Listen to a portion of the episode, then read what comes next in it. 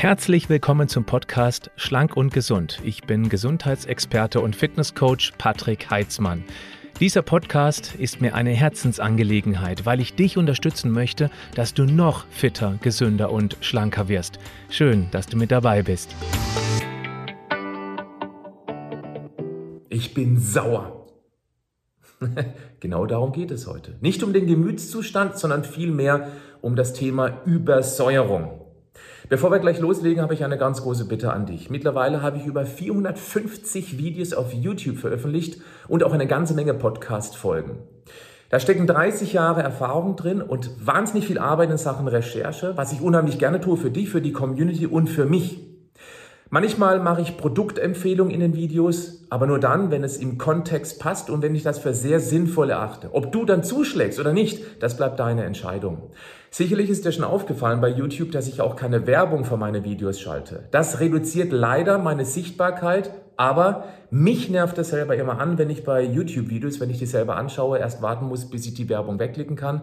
Das möchte ich dir schlichtweg nicht zumuten. Du kannst mir aber an dieser Stelle helfen, die Sichtbarkeit der Podcasts und beziehungsweise des YouTube-Videos, meines YouTube-Videokanals zu steigern, indem du meinen YouTube-Kanal abonnierst und wichtig, die Glocke aktivierst. Für dich hat das absolut keine Nachteile. Null. Aber es steigert die Sichtbarkeit, weil es im Ranking nach oben rutscht und so erreichen wir mit diesem Gesundheitsthema viel mehr Menschen. Würdest du diesen Gefallen jetzt tun? Meinen Kanal abonnieren, wenn du es noch nicht getan hast und auch ganz wichtig, die Glocke aktivieren. Nochmal, es gibt in keiner Weise für dich irgendeinen Nachteil. Es dient dir eher zum Vorteil, weil auch YouTube erkennt, dass dich Gesundheitsthemen interessieren. So bekommst du eben auch dann zukünftig mehr interessante Themen vorgeschlagen, so eben auch meine Videos. Jetzt legen wir los. Vielen Dank dafür, dass du mich unterstützt. Mit der Frage von Annabelle. Eine Freundin schwört auf die basische Ernährung. Seit sie darauf achtet, geht es ihr viel besser. Was ist davon zu halten? Grundsätzlich ist es so, dass die basische Ernährung wirkt. Definitiv. Vor allem dann, wie jetzt gerade in dieser Frage auch formuliert, wenn man von einer vielleicht nicht so gesunden Ernährung auf eine gesunde Ernährung überschwenkt. Und das gilt auch für die vegane oder vegetarische Ernährung. Man muss überlegen, woher kommen denn die Menschen? Wenn man sich intensiv Gedanken macht um eine neue Ernährungsform, vegan, vegetarisch, äh, vegetarisch basische Ernährung, dann hat man sich ja vermutlich über Jahre, möglicherweise Jahrzehnte tendenziell nicht so wirklich gesund ernährt. Dann kommt aber die hauptsächliche Verbesserung über die veränderte Ernährungsform von grundsätzlich eher ungesund auf tendenziell gesund. Jetzt haben wir dahingestellt, ob die vegane oder vegetarische, die basische Ernährung die gesündeste überhaupt ist. Davon halte ich nichts. Aber es ist auf jeden Fall gesünder. Weil bei allen diesen drei Ernährungsformen im Vergleich zur normalen Ernährung steigern wir die, den Anteil der pflanzlichen Ernährung. Das bringt viele, viele Vorteile. Zum Beispiel haben wir eben nicht nur die basischen Mineralien drin, auf die wir gleich zu sprechen kommen, sondern wir haben vor allem auch ein ganz anderes Kaloriendichte im Verhältnis zu dem Vitalstoffverhältnis. Das bedeutet, wenn wir mehr Pflanzenkost haben, haben wir insgesamt weniger Kalorien, Gesamtkalorien, im Bezug zu den gelieferten Vitalstoffen. Das ist ein großer Vorteil. Oder eben auch dann noch weitere Begleitstoffe, die eine pflanzliche Ernährung bringt, Ballaststoffe oder auch sekundäre Pflanzenstoffe.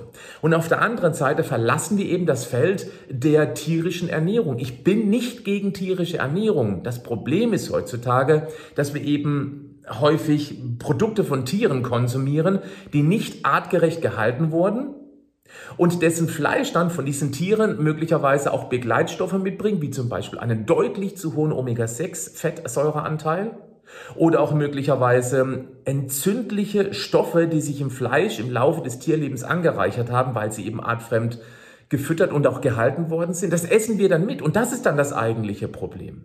Möglicherweise auch Medikamentenrückstände, auch wenn es in kleinen Mengen ist. Aber das ist das, was tierische Ernährung, wenn man zu viel davon isst, problematisch werden lassen kann. Es geht nicht um die tierischen Produkte an sich. Das muss man, es ist wichtig, das zu differenzieren.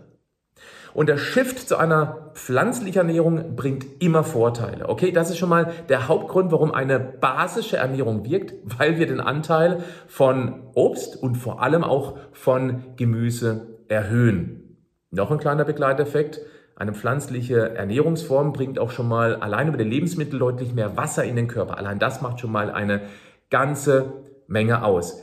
Ebenfalls zuträglich ist, wenn wir unsere Ernährungsform verändern, dann fühlen wir uns auch besser, weil wir weg von der tierischen mehr hin zur pflanzlichen Basisernährung, weil wir auch den tierethischen Aspekt, weil der auf unsere Seele einzahlt. Wir fühlen uns letztendlich auch besser. Wir fühlen uns im Reinen, wir fühlen uns tierfreundlicher und das spielt natürlich auch mit rein bei einem gesunden Lifestyle, sich insgesamt besser zu fühlen. Das darf man nicht vergessen. Und wir sind achtsamer, wenn wir uns anders ernähren wir nehmen das Essen anders wahr, weil es neu ist, weil es neu ins Bewusstsein kommt. Also all das wirkt eben dann bei einer basischen Ernährung natürlich mit.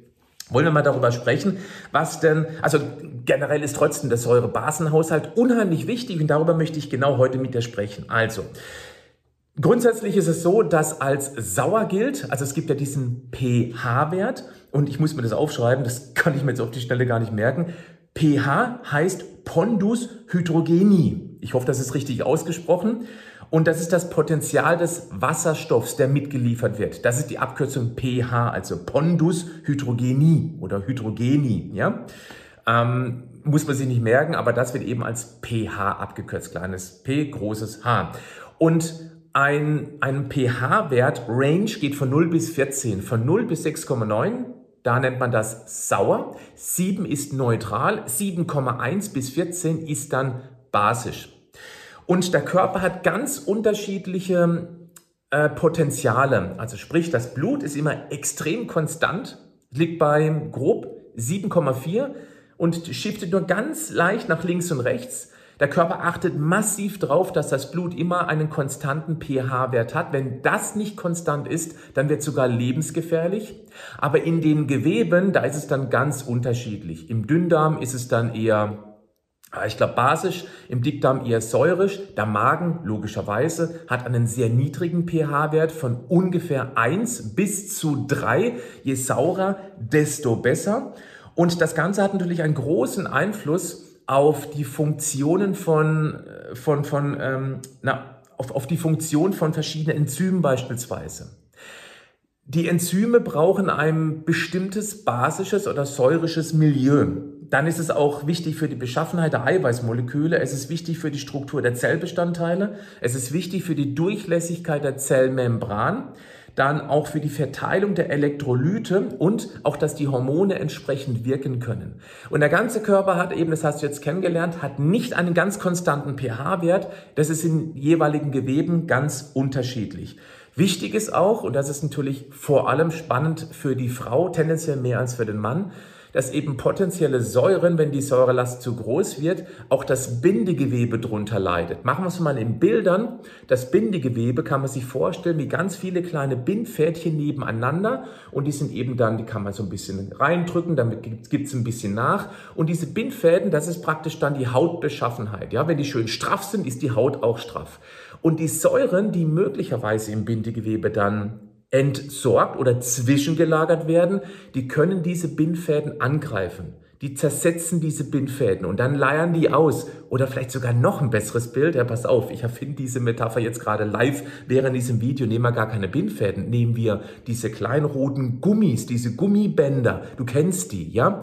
Weil die werden gezogen, dann geben sie schön nach. Und wenn sie richtig schön nachgeben, dann ist es eben das, was ein gesundes Hautbild ausmacht.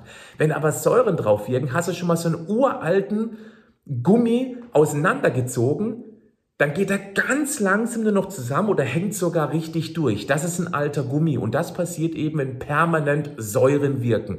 Und daran merkst du eben auch, dass man durchaus darauf achten sollte, eben mehr basische Lebensmittel einzuführen, also zu essen, nicht einzuführen, das könnten wir ja falsch verstehen.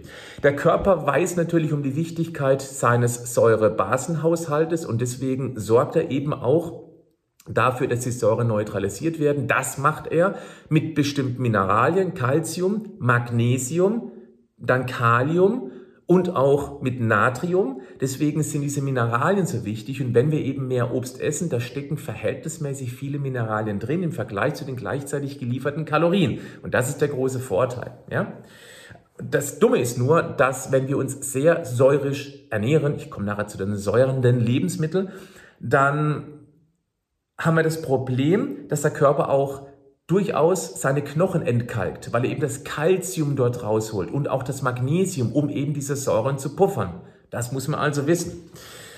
Gut, ähm, was sind die typischen Möglichkeiten, Säuren loszuwerden? Also ent, diese, diese Mineralisierung ist wichtig, um eben dann den Körper praktisch diese Säuren über die Mineralien zu neutralisieren. Dann werden sie über den Urin ausgeschieden, teilweise über die Haut. Aber vor allem, und das ist der mit wichtigste, mit größtem Abstand wichtigste Entsäure, das ist unsere Atmung. Und deswegen ist schon mal das nämlich vorneweg die Bewegung so wichtig. Und das muss kein Spitzensport sein, der tendenziell auch kurzfristig übersäuert, was aber nie ein Problem ist. Ja, also vom Sprinten übersäuert der Körper nicht so, dass es kritisch werden sollte, auch wenn massiv Säuren entstehen. Aber das ist im Vergleich, wenn wir uns den ganzen Tag schlecht ernähren, ein Witz. Ja, also deswegen das ganz wichtiger Punkt. Ähm, wichtig ist, dass wir den Körper in Bewegung bringen, um die Atmung zu vertiefen, auf die Atmung zu achten, damit eben das Kohlendioxid eben einen Teil der Säuren über die Atmung abtransportiert. Gut, also. Was sind denn typische Symptome einer Übersäuerung? Und da ist das ganz große Problem, weil es gibt keine ganz klaren Symptome. Eines ist schon mal wichtig, wenn man Sodbrennen hat, hat das nicht direkt etwas mit der Übersäuerung zu tun. Das heißt also nicht, oh, ich habe Sodbrennen, ich bin übersäuert. Das stimmt nicht. Beim Sodbrennen, das habe ich in anderen Videos schon mal thematisiert, ist es sogar eher umgekehrt, dass man eine eher zu geringe Magensäure hat, deswegen mehr produziert wird und das eben dann irgendwann überschwappen kann. Ja, dann ist die Säure im Magen eher nicht so sauer. Aber das eine hängt nicht mit dem anderen zusammen, auch wenn es logisch sich anhören würde, aber so ist es nicht. Die Problematik ist, dass jeder Körper ganz individuell gewisse Schwachstellen hat. Da passt der Spruch, das schwächste Glied in der Kette. Und das kann alles Mögliche sein in deinem Körper. Das kann sich auf ganz verschiedenen Ebenen bemerkbar machen. Und die nächste Problematik ist, dass es eben sehr schleichend kommt. Ich habe schon einmal in dem Video diese Frosch im Kochtopf Metapher verwendet. Ich mache es in aller Kürze. Wenn du einen Kochtopf mit brodelnd heißem Wasser einen Frosch reinwirfst, dann macht er einen Riesensatz und springt raus, reflexartig. Wenn du einen kalten Kochtopf nimmst mit kaltem Wasser und einen Frosch reinmachst und ganz langsam erwärmst, dann zerkocht dieser Frosch, weil er den Impuls verpasst, weil es immer wärmer wird, wärmer wird, aber gut erträglich. Es passt sich an. Irgendwann ist er aber so geschwächt, dass die Muskeln nicht mehr die Kraft aufbringen können, den Satz aus dem Topf rauszumachen. Und genauso ist es auch mit der Übersäuerung. Das schleicht sich ganz langsam an. Das ist eine Problematik. Ich habe mal einen Haufen Punkte aufgeschrieben, woran man das merken könnte. Und du wirst wahrscheinlich eins, zwei, drei Punkte finden, wo du sagst, das könnte auf mich zutreffen. Und wenn du das dann abgleichst mit den typisch säurischen Lebensmitteln, auf die ich gleich zu sprechen komme, beziehungsweise den fehlenden Basenbilder, dann hast du auf jeden Fall eine grobe Tendenz, ob du zur Übersäuerung neigst oder nicht. Also fangen wir an mit der Standard Müdigkeit und Erschöpfung. Ja, wer ist nicht mal müde oder erschöpft? Aber wenn du eigentlich denkst, Mensch, alles ist doch okay in meinem Leben, ich schlaf genug, ich habe jetzt nicht den brutalen Stress und bin trotzdem ständig müde und erschöpft, dann könnte es ein Anzeichen sein. Allergieanfälligkeit, mhm. Magen-Darm-Probleme, Konzentrationsstörung, verminderte Stressresistenz, kann auch damit zu tun haben, dass beispielsweise zu viel Magnesium für die Entsäuerung verwendet werden muss und das dann praktisch dafür sorgt, dass wir permanent mehr gereizt sind. Das kann ein Grund dafür sein. Dann Muskel- und Gelenkschmerzen. Ja, weil das Gebindegewebe an Elastizität verliert. Wie vorhin schon erklärt, mit dem Gummi, der eben ausleiert. Daraus resultieren könnten dann Arthritis, also Gelenksentzündung und Arthrose, Gelenksabnutzung entstehen. Und auch Gicht stehen in engen Zusammenhang. Dann die Problematik mit der Knochenentmineralisierung, also gerade so Stichwort Osteoporose, eine ganz miese Krankheit, die sich super langsam entwickelt, eher mit dem Älterwerden. Dann haben wir noch äh, die erhöhte Infektanfälligkeit. Dann Haar- und Nagelveränderungen. Ja, also wenn du merkst, Haare sind dünn, fallen aus, meine Nägel sind irgendwie brüchig und ganz dünn. Auch das hat mit der Entmineralisierung zu tun, weil zu viele Mineralien für die Entsäuerung benötigt werden. Pilzinfektion, Candida beispielsweise, Bakterien, Viren, Parasiten. Wenn du also irgendwie immer wieder Probleme damit hast, das zahlt wieder aufs Immunsystem ein. Blutgefäße können sich verstopfen. Das Blut wird insgesamt dicker. Das hat mit den entzündlichen Prozessen zu tun und so weiter und so fort. Also das sind ganz typische Beschwerden, die auftreten. Und jetzt ist die Frage, wie kann man das feststellen, ob man übersäuert ist? Du hast mit Sicherheit schon mal von diesen Teststreifen, Pinkelteststreifen gehört. Habe ich früher auch mal gemacht, bin so ein bisschen skeptisch, weil hm, der, der pH-Wert des Körpers, des Urins schwankt. Tendenziell sollte es so sein, dass man morgens eher einen sauren Urin hat, irgendwo zwischen 6,5 und 8. Dann in Mitte des Tages ist er neutral und gegen Abend ist er dann eher basisch. Das wäre normal. Und die Frage ist halt, wann genau du misst. Es kann auch sein, dass du gerade irgendwas gegessen hast, dass gerade irgendwas im Körper passiert und plötzlich ist es sauer, obwohl du eigentlich verhältnismäßig gut aufgestellt bist. Das ist ziemlich ungenau, aber mit meiner Recherche hat etwas, hat etwas ergeben, nämlich es gibt einen Säurenbasentest nach Sander oder Sander, also wie der Sand geschrieben.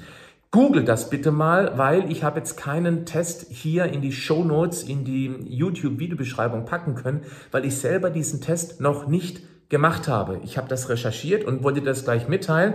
Finde ich aber interessant, weil bei diesem Test wird nämlich gegenübergestellt die basenbildenden Mineralien, ich erwähne sie nochmal, Natrium, Calcium, Magnesium und Kalium gegenüber säurebildendem Phosphor, Schwefel und Chlor.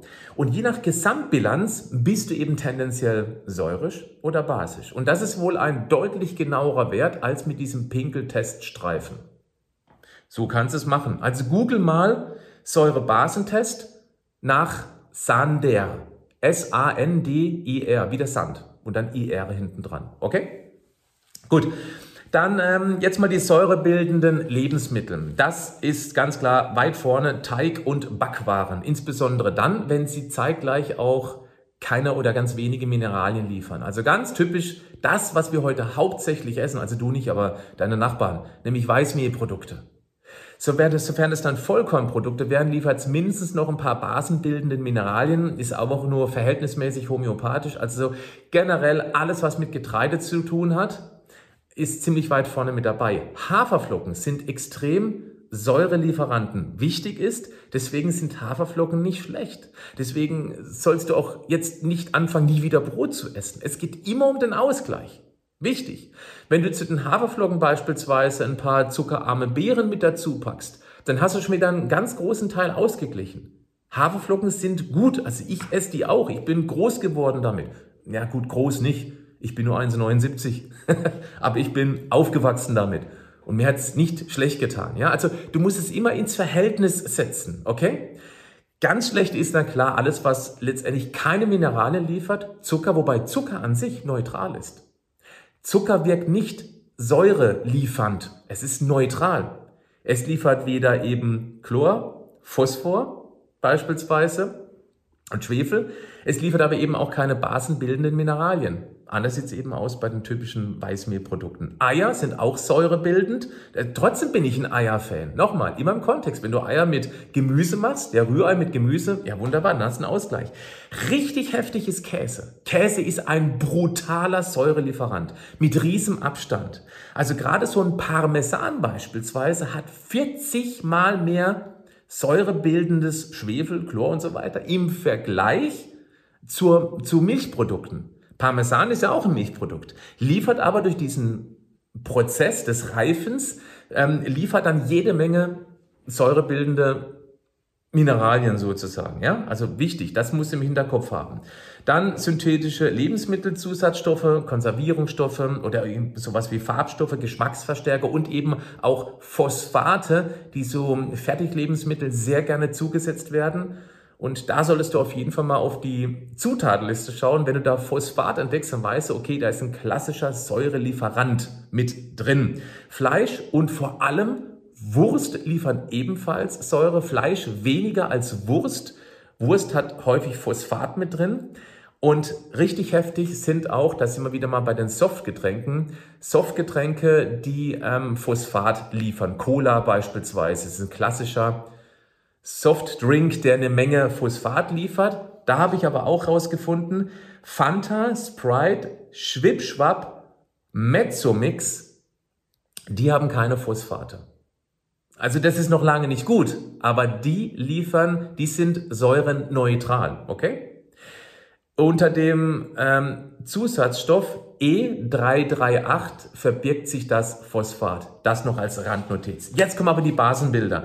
Das, was du natürlich vorstellen kannst, ist logisch. Ja, Gemüse. Gemüse ist der Basenbilder schlechthin. Allen voran, auch hier, genau wie beim Parmesan im negativen Sinne, haben wir ein Rekordhalter Gemüse und das ist, Trommelwirbel, Spinat. Spinat liefert jede Menge Basenbilder. Und das ist auch dann einer der Gründe, warum zum Beispiel grüne Smoothies, wo man dann tiefgefrorenen Biospinat mit vermixt, damit es ein bisschen kühl schmeckt, dann schmeckt der Geschmack auch nicht so intensiv, mögen nicht alle, dann hast du einen super Basenbilder. Und sowas beispielsweise morgens zum Frühstück, irgendeinen Spinat-Smoothie. Du brauchst auch keine riesigen Mengen Spinat reinmachen, weil ich glaube, dann schmeckt es, naja, nicht so wahnsinnig lecker. Wenn du das aber regelmäßig zu dir nimmst, hast du einen perfekten Basenbilder im Vergleich zu säurischen Lebensmitteln.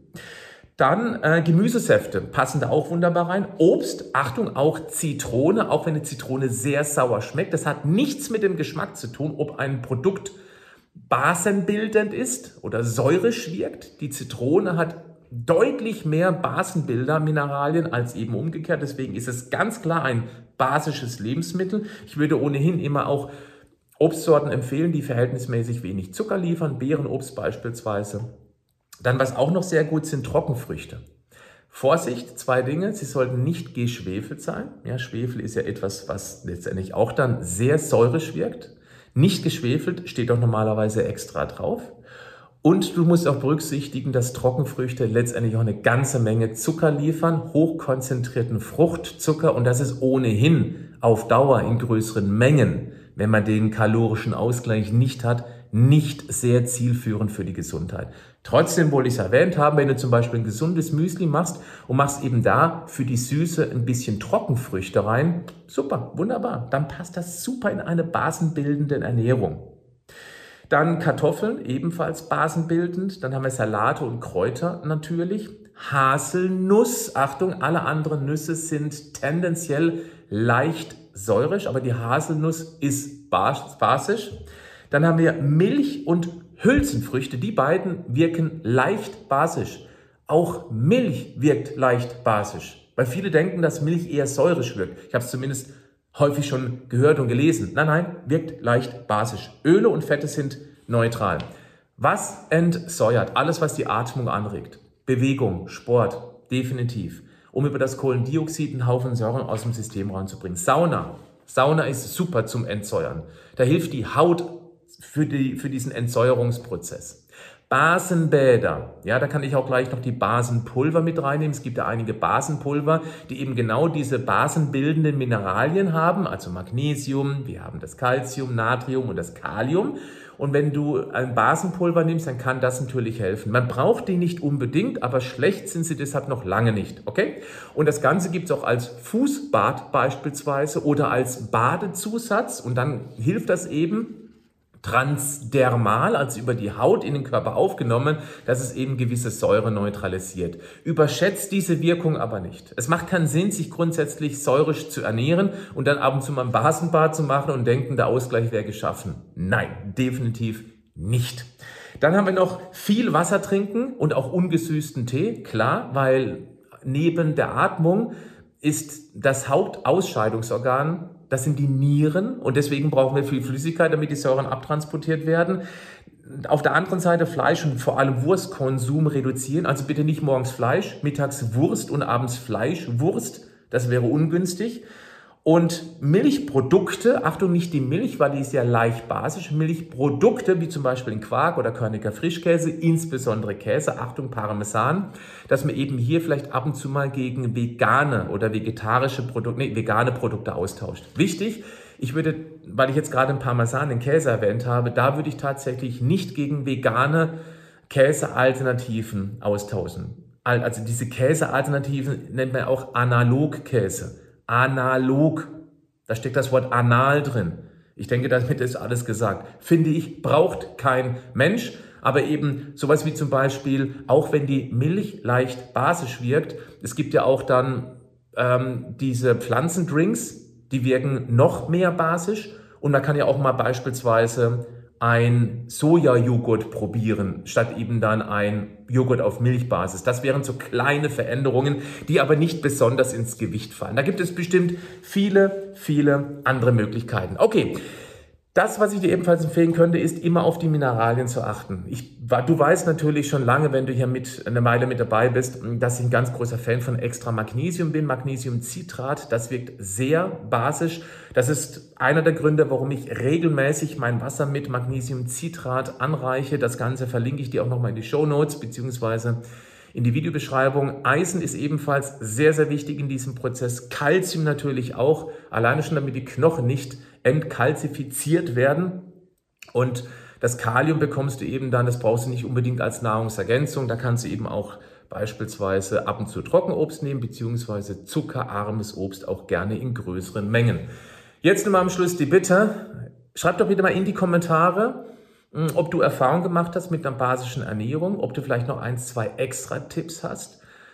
Und nochmal die große Bitte, dass du eben diesen Kanal abonnierst, wenn du es noch nicht getan hast. Aber wenn du es jetzt noch nicht getan hast, dann kann ich dich dazu wahrscheinlich auch nicht überreden bzw. überzeugen. Ich finde es trotzdem toll, dass du meine Videos anschaust, bis zum Schluss durchgehalten hast und hoffentlich ein, zwei Ideen für dich und dein Leben mitgenommen hast. Denn letztendlich ist die Gesundheit das Wichtigste in unserem Leben und deshalb auch immer mein Standardschlusssatz, bleib gesund, aber mach auch etwas dafür. Bis dann. Tschüss.